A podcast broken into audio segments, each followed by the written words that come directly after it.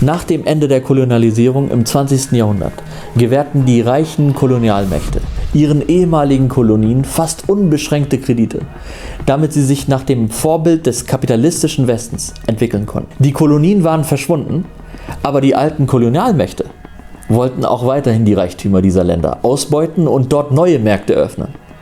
Ich kauf dich einfach.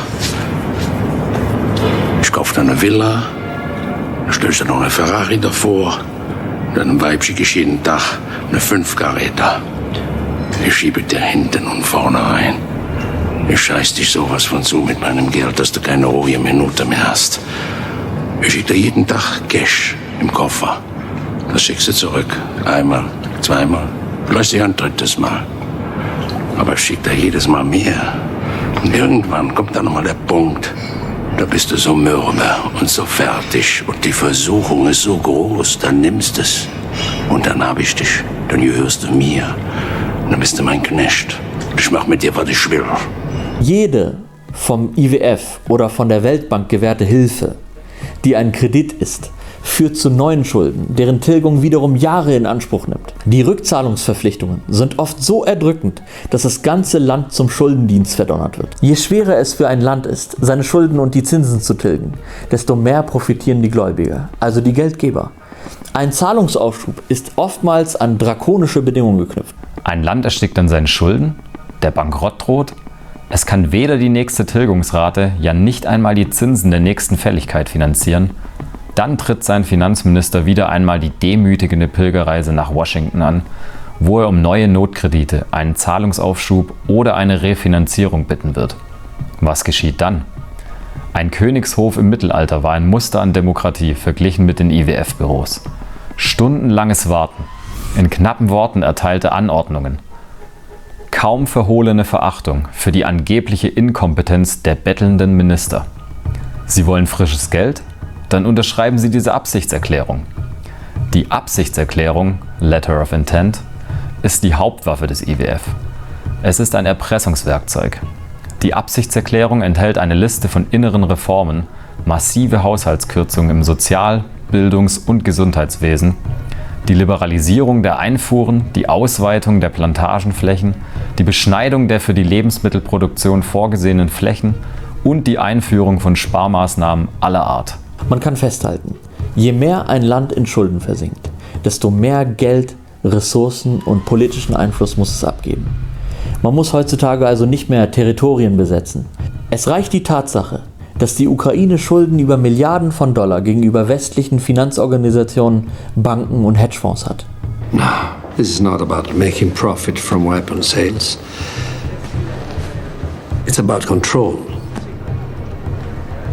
Control the flow of weapons, control the conflict. No. No, no. The IBBC is a bank.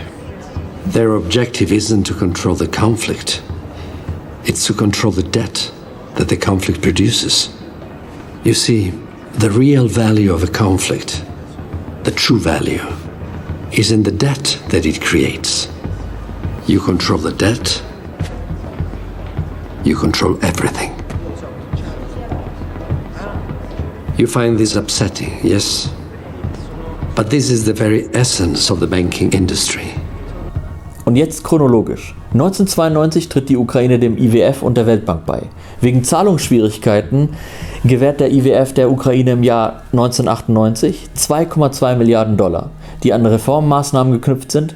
Ein Jahr später wird die Hilfe auf 2,6 Milliarden aufgestockt 2002 läuft die Rückzahlungsfrist ab und die Ukraine beginnt mit weiteren Gesprächen über neue Kredite. Daraufhin gewährt der IWF einen Kredit von 16,4 Milliarden Dollar. Zwei Jahre später wird dann aber davon mehr als 5 Milliarden Dollar eingefroren, weil die Ukraine den Mindestlohn und Renten gegen den Willen des IWF angehoben hatte. 2008 gewährt der IWF der Ukraine einen Kredit über 16,6 Milliarden Dollar. Bis 2010 erhält die Ukraine davon 10,6 Milliarden Dollar.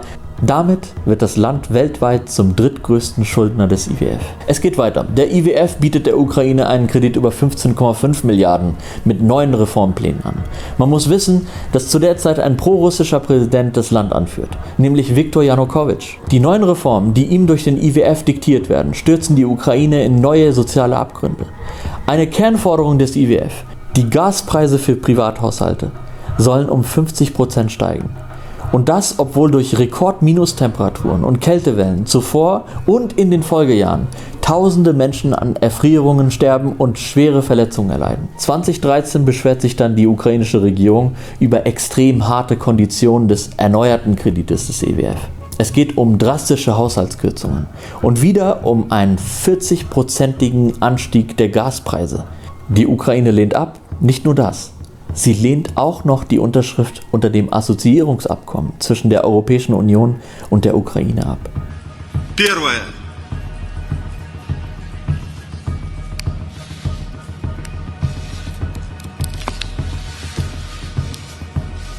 Первое. Хочу попросить прощения. Das Assoziierungsabkommen zwischen der Europäischen Union und der Ukraine umfasste 1200 Seiten. Sie sollten eine finanzielle, technologische, energiepolitische und militärische Zusammenarbeit der EU mit der Ukraine beschließen.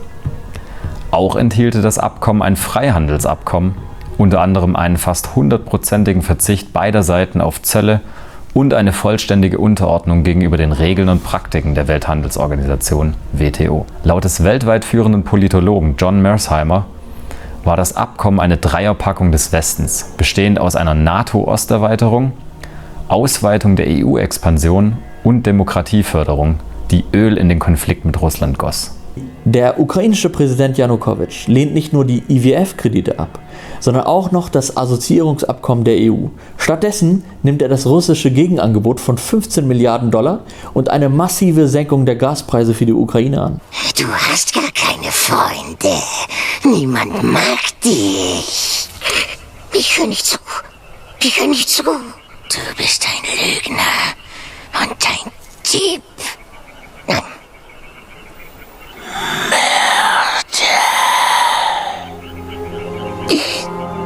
Geh weg. Ich soll weggehen. Ich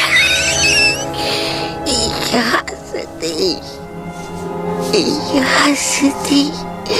Wo wärst du denn ohne mich? Gollum, Gollum, ich habe uns gerettet. Ich war das.